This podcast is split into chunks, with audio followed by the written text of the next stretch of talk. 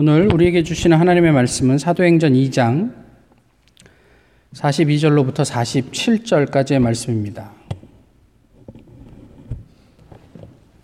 신약 성경 사도행전 2장 42절로부터 47절까지의 말씀입니다. 이제 하나님의 말씀을 봉독하겠습니다. 그들이 사도의 가르침을 받아 서로 교제하고 떡을 떼며 오로지 기도하기를 힘쓰니라.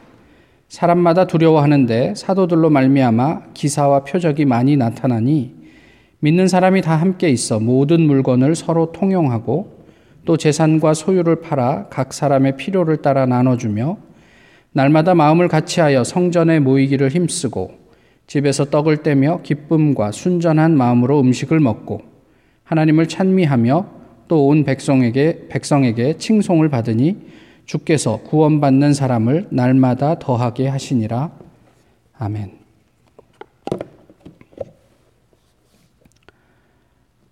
아, 오래됐지만 말이 많은 사람을 빗대어 하던 말이 있습니다. 물에 빠져 죽으면 입만 동동 뜰 거다. 뭐 이런 이야기를 하곤 했었죠. 아, 기독교인이 물에 빠지면 어디가 뜰까요? 말이 많은 교인들 입이 뜰까요? 어, 이것도 역시 오래된 이야기인데요. 엉덩이가 뜬답니다. 기독교인들은. 말이 너무 많아서 죽어서도 물고기랑 대화하느라고 입이 물 위로 뜰 새가 없다는 거죠. 말만 많은 교회, 또 교인, 기독교 신자들에게는 불쾌한 일이, 불쾌한 말이 아닐 수 없습니다. 뭐 이러한 뭐 비아냥, 뭐 해악 그런 것은 그래도 예, 이런 이야기가 이렇게 떠돌 때 제가 어, 많이 젊을 때요.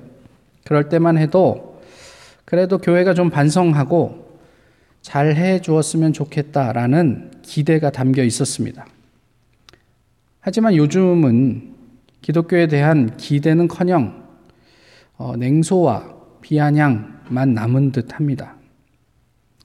로마 제국의 지식인이었던 켈수스라는 사람이 이렇게 얘기를 했습니다. 기독교인들은 점잖은 주인 앞에서 한마디도 못하다가 노예가 오고 어린아이가 오고 여자가 오면 쩌부렁쩌부렁 하면서 기독교를 전한다.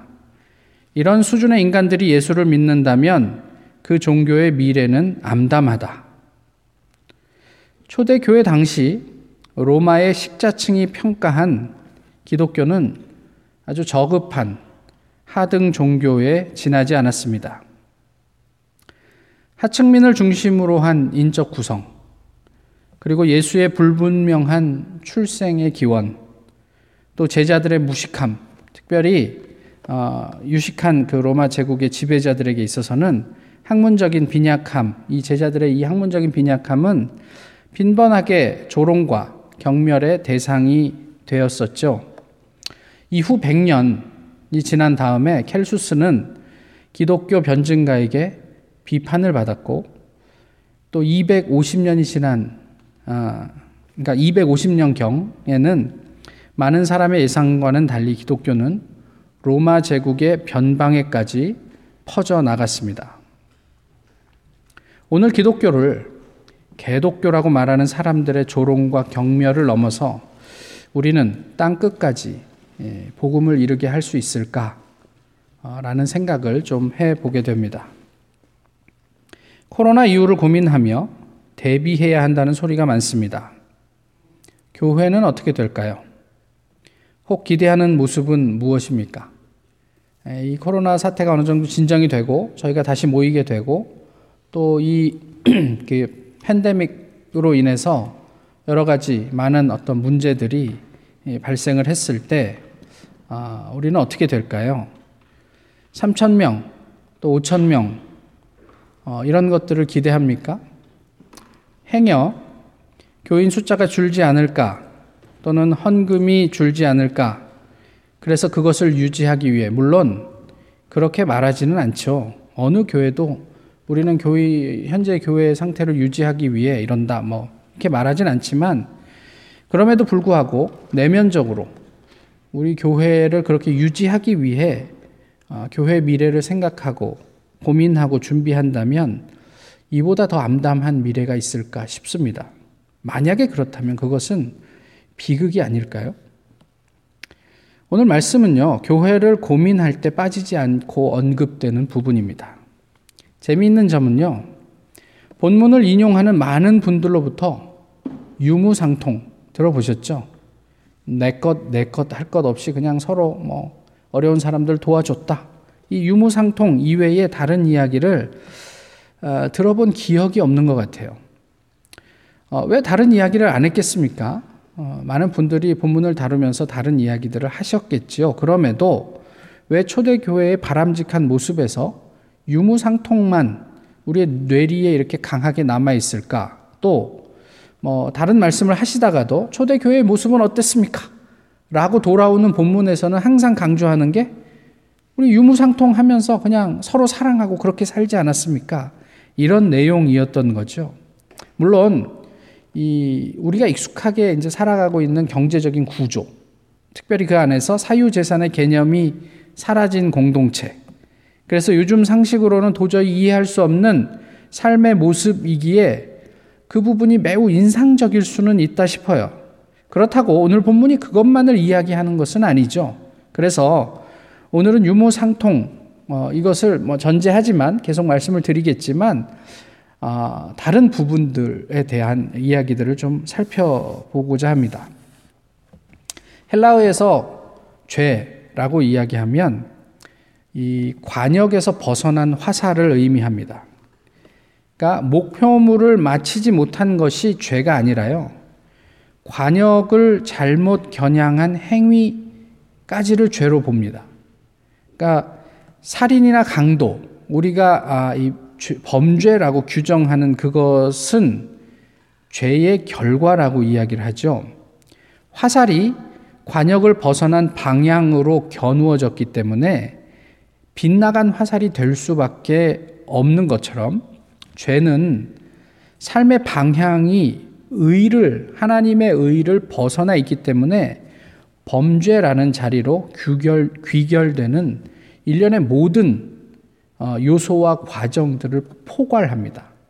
그러니까 신약에서 이야기하는 죄는 그래요. 그러니까 헬라어에서 하마르티아라고 했을 때 그 죄의 의미는 그런 것이죠. 그저 우리가 누구 것을 좀 훔쳤다, 누구를 때렸다, 뭐 도둑질을 했다, 강도질을 했다 이런 것들이 죄가 아니고 그렇게 할 수밖에 없는 이미 애초의 동기나 어떤 삶의 태도, 방향성 이런 것들을 다 포괄하는 것을 죄라고 어, 정의합니다. 비슷한 맥락에서 오늘 본문이 묘사하고 있는 초대 교회의 모습은 사실 우리가 노력해 갖고 구현하는 것이 아닙니다. 다시 말씀드리면 이것은 우리가 어떤 신앙적인 지향을 가지고 있고 훈련을 하고 있느냐에 따라서 당연하게 따르는 결과라는 것이죠. 예를 한번 들어볼까요? 빌 게이츠가 그래도 세계에서 내놓으라 하는 부자 아닙니까? 그럼 저희는 빌 게이츠를 보면서 궁금해요. 또 부러워요. 어, 그렇다고 그의 부유함을 모방하는 것으로 어, 우리가 빌 게이츠가 될 수 없죠. 어, 빌 게이츠가 세계 최고의 갑부급이야? 그럼 나도 그의 삶을 한번 모방해 보지. 일단 그럴 돈이 없어요. 그만한 돈이. 뭐 물론 빌 게이츠가 아무리 검소하다 그래도 그가 사는 집을 저희가 살 수 있겠습니까? 아, 그가 타는 차를 살 수, 타고 다닐 수 있겠습니까? 만약에 그래야 한다면 일단 그러지도 은행에서 주지도 않겠지만 은행에서 빚을 내야 하고요. 또 그것으로 충분치 않다면 뭐 도둑질을 하든 강도를 하든 어쨌든 흉내는 낼 수 있을지 모르겠습니다만 그 흉내 내는 것으로 우리가 빌 게이츠가 되었다라고 이야기할 수 없는 거죠. 빌 게이츠의 부유함은요, 그가 이전에 어떤 삶을 살았는지에 대한 결과예요. 그러니까 치열한 삶의 결과라는 거예요. 그가 지금 보여주고 있는 삶의 모습은. 그러니까 우리가 오늘 본문에서 관심을 가져야 하는 것은 와 초대교회 사람들은 이렇게 살았대. 그러니까 우리가 그런 것들을 흉내내면 우리가 초대교회를 재현할 수 있지 않을까? 이런 접근이 문제가 되는 거예요. 그들은 어떤 과정을 거쳐서 그런 삶의 모습을 드러내게 됐을까를 보셔야 한다는 거죠. 아, 말씀드렸던 것처럼 우리가 오늘 본문 속에서 좀 더 근원적으로 관심을 가져야 하는 것은 아, 유무상통의 모습이 아니라 그러한 결과를 추동하는 근원적인 삶의 자리가 무엇인가 하는 것이죠. 그것이 오늘 본문에서 무엇이라고 얘기하냐면 42절에 이야기를 하고 있습니다. 42절은 어, 이 사람들이 사도들의 가르침을 받아서 뭐, 뭐 이렇게 저렇게 살았다라는 것을 이야기하고 있죠. 사도들의 가르침을 받았다. 사도들은 무엇을 가르쳤고 모였던 사람들은 교회에 모인 사람들은 뭐 수천 명이 되는 사람들은 무엇을 배웠을까요? 사도들이 이제까지 어, 우리가 베드로의 설교를 통해서도 그렇고 그 이후에 이어지는 많은 사도들의 설교를 통해서 우리가 알 수 있듯이 사도들은 철저하게 예수 그리스도를 전했습니다. 뭐 달리, 달리 얘기하면 복음을 전했던 거죠. 예수 그리스도가 이런 분이다. 그를 믿으면 너희가 살게 될 것이다. 이런 이야기를 했던 거예요. 오늘 우리 손에 흔하게 덜 들려 있는 많이 읽진 않지만 성경의 말씀 그런 것들을 사도들이 전했단 말이에요. 그런데 중요한 것은 그거, 그 가르침을 근거로 그들이 살았던 일상이에요. 성경 본문은 무엇이라고 얘기하냐면 그들이 서로 교제했다 이렇게 얘기하죠. 교제 뭐 우리가 뭐 알고 있는 몇 헬라어 중에 하나예요. 코이노니아. 근데 이 헬라어에서 코이노니아를 찾아보시면 뭐 그냥 우리가 서로 이렇게 같이 사귀었다 이런 이야기가 아니고 어, 동료 의식, 상호 교류, 그 다음에 교통이나 어떤 분배 이런 의미를 담고 있어요. 단순히 만나서 우리가 운동하고 차 마시는 것, 그리고 뭐 식사하는 것, 서로 간에 이렇게 좀그 이야기하는 것을 의미하는 게 아니에요. 우정을 소통하는 것, 우리 내면의 고민과 기쁨, 또 우리의 연약함, 이런 것들을 상호 교류하는 것을 코이노니아라고 해요. 저희가 지금은 할 수도 없고 앞으로도 한동안 할 수 없겠지만 예배가 끝난 다음에 뭐 지하 어, 펠로우십 홀에서 우리가 친교하겠습니다. 코이노니 하겠습니다. 교제하겠습니다. 그저 우리가 피자 먹으면서 서로 지난 일주일 동안 어떻게 살았는지 정도를 안부를 묻는 게 코이노니아가 아니고 내가 삶을 살아가면서 또 신앙생활을 하면서 하나님 앞에서 가지고 있는 고민 또 깨진 경험 상처, 이런 것들까지도 함께 나누고, 함께 울고, 웃고, 기도하고, 교류할 수 있는 자리, 그것을 의미한단 말이에요. 그러니까, 단 한 절로 기록되어 있지만, 그것을 단순하게 우리가, 아, 뭐 성경 좀 읽고, 만나서 차 한잔 했나 보다, 이렇게 이해하시면 곤란하단 말이에요. 그런 정도 가지고는 우리가 그렇게 꿈꾸는 유무상통의 모습은 이게 우리 삶 속에서 드러날 수가 없기 때문에 그런 거죠. 그 다음에 떡을 뗐다 그래요. 뭐 떡을 뗐다는 것은 성찬을 했다라는 의미이긴 한데 어쨌든 이 떼다라는 말은 무엇이냐면 깨트리다는 얘기예요. 온전한 모습에서 이걸 뜯어내다라는 의미이죠. 떡을 떼는 것은 일단 우리가 다 한 공동체라는 것을 그, 그 공동체를 이루고 있음을 의미하기도 하지만 다른 측면에서는 나를 떼어서 네가 된다라는 의미가 되는 거예요. 그러니까 한 공동체에서 내가 나를 떼어서 상대방에게 주잖아요. 그 사람이 그 떡을 먹고 그 사람이 되는 것은 곧 내가 그 사람이 되는 것을 의미한단 말이에요. 이게 단순하게 그저 우리가 성찬에 참여했다. 이것으로 끝나는 문제가 아니고 사도들의 가르침이 어디까지 가냐면 너와 내가 따로일 수 없는 공동체성.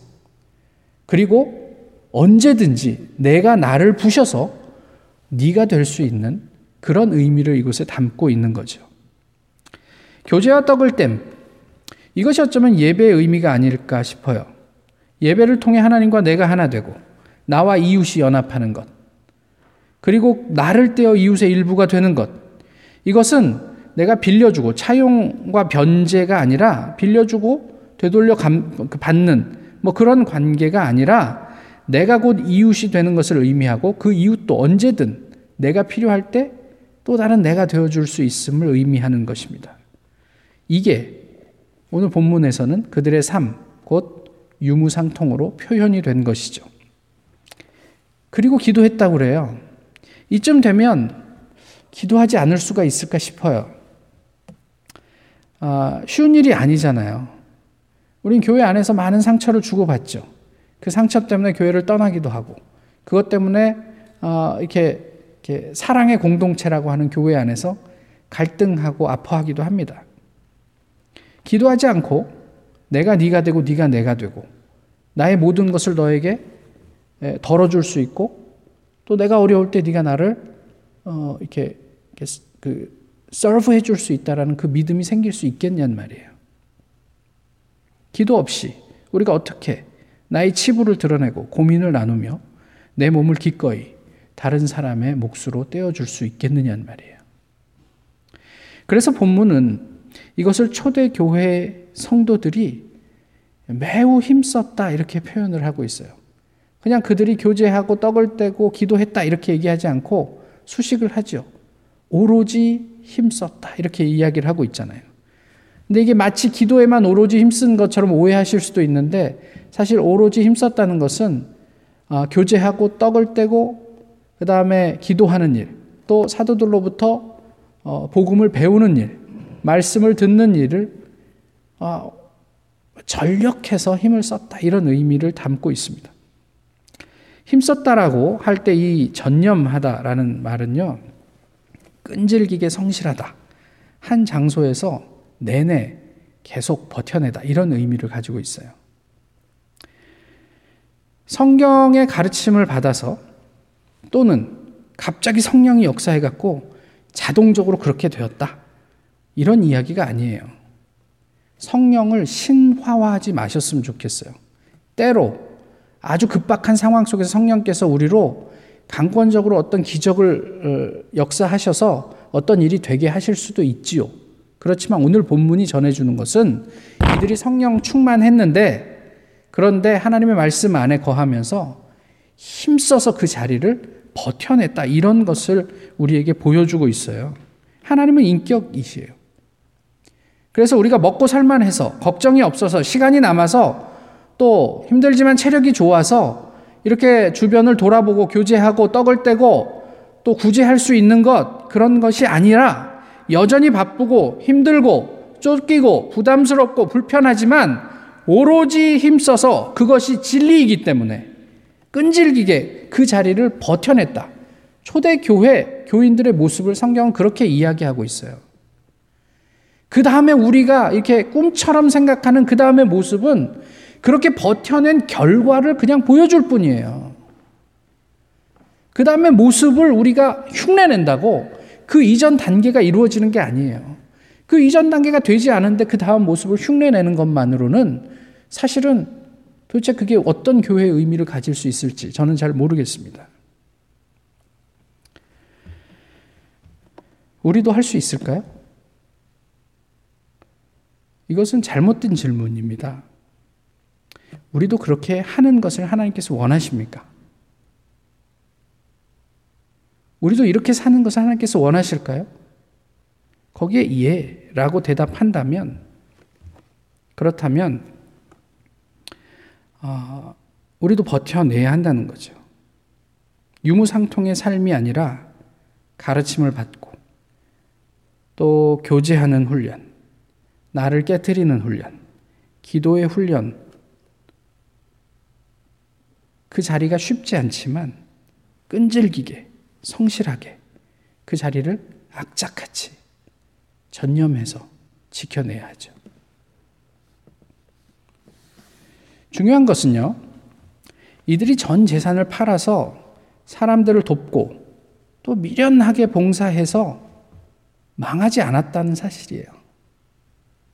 전 재산을 팔아서 옆에 있는 필요한 사람을 도와주었는데 망하지 않았어요. 죽지 않았어요.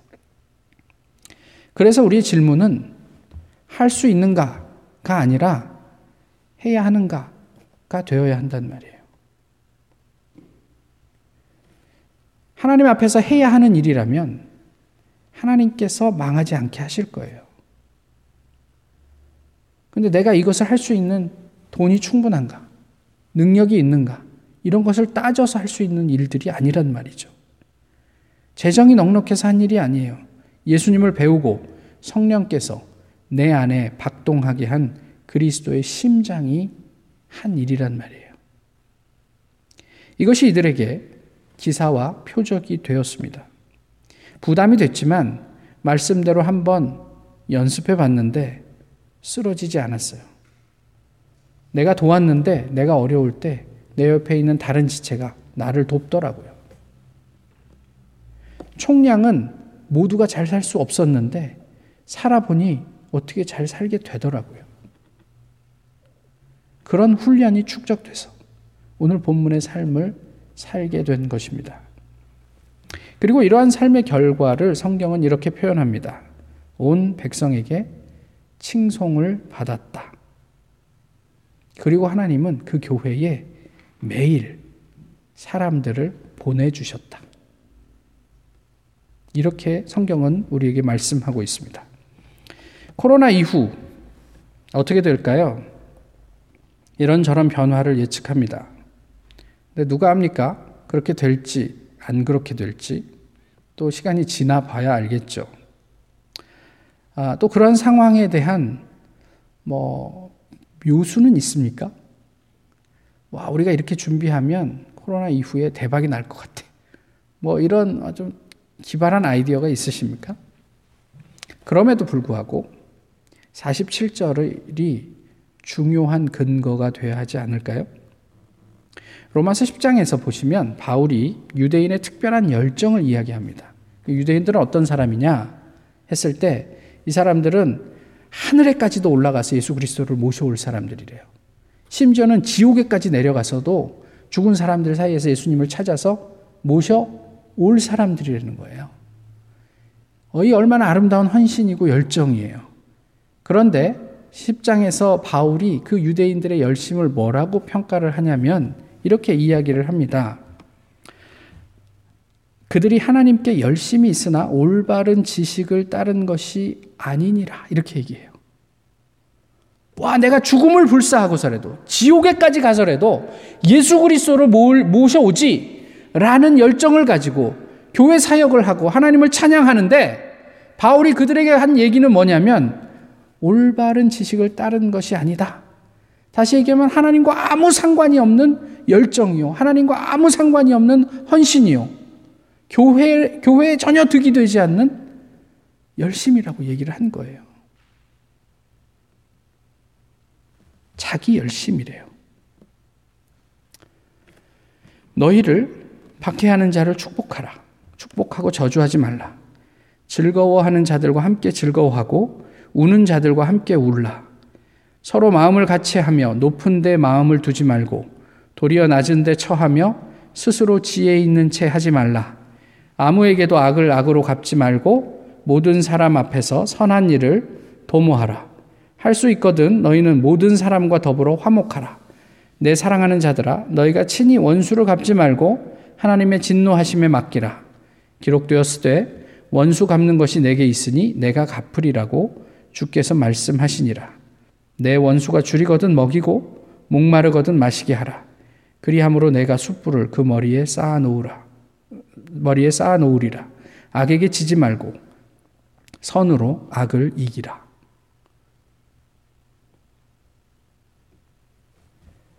내가 예수 그리스도를 위해서 죽지 라는 열정이 중요한 게 아니고 바울은 로마서를 통해서 우리의 삶이 어떻게 표현되는지를 보여주고 있는 거예요. 그 열정이 이렇게 표현되는지 안 되는지 미련한, 미련한 사람이 소신 있게 사는 것보다 더 답답한 게 없다잖아요. 미련한 사람이 열심히 봉사하는 것보다 답답한 게 없다잖아요.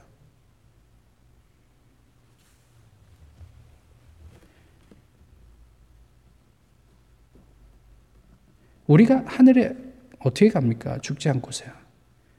지옥에 어떻게 내려가겠어요? 물론 자신의 우리의 열정을 우리의 헌신을 표현하기 위해서 그렇게 이야기하죠. 그러나 그런 말보다는 진실한 신앙인의 삶 그런 모습을 바울은 조금 전에 읽어드린 대로 그렇게 묘사를 하고 있습니다. 오늘 본문에 다른 번역 같기도 합니다. 그러면 어떻게 된다고요? 어, 로마서 14장 18절의 말씀인데 하나님을 기쁘시게 하며 사람에게도 칭찬을 받느니라. 누가만 이야기한 게 아니에요. 그런 삶의 모습을 사람들이 존경하게 되는 거예요. 우리가 그런 모습을 인위적으로 꾸며내서 사람들의 존경을 얻어내는 게 아니라 우리는 그저 말씀대로 살았을 뿐이에요. 그랬더니 시간이 지날수록 사람들이 우리를 칭송하게 되더라. 이런 이야기를 하고 있어요.